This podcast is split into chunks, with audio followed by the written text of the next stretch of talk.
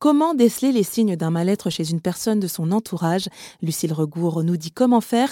Elle est responsable des campagnes de Nightline, une association et une ligne d'écoute créée en 2016 par, pour et avec les étudiants. Alors, euh, bah, il y a des signes euh, très, euh, très visibles dans la vie quotidienne, donc tout ce qui est autour du sommeil et de l'alimentation notamment, s'il y a des changements de rythme de sommeil, des, difficultés d'endormissement ou au contraire un besoin de dormir qui, se décuple.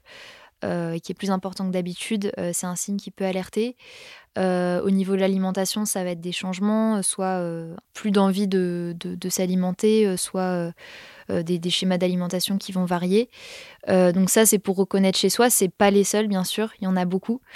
Pour repérer les signaux chez les autres, c'est pas toujours évident parce qu'il y a des personnes qui vont les dissimuler. En tout cas, si on a un doute, il ne faut pas hésiter à aborder le sujet avec la personne. Sur notre site kitdevie.fr, on a une partie J'ai un ami qui va mal. Et en fait, ça, donne des conseils vraiment étape par étape euh, sur euh, ça va de repérer les signaux à euh, orienter la personne vers des ressources, avoir une conversation, écouter vraiment la personne, des bases d'écoute active, d'écoute bienveillante, etc. Il y a aussi la question qui revient souvent autour des idées suicidaires.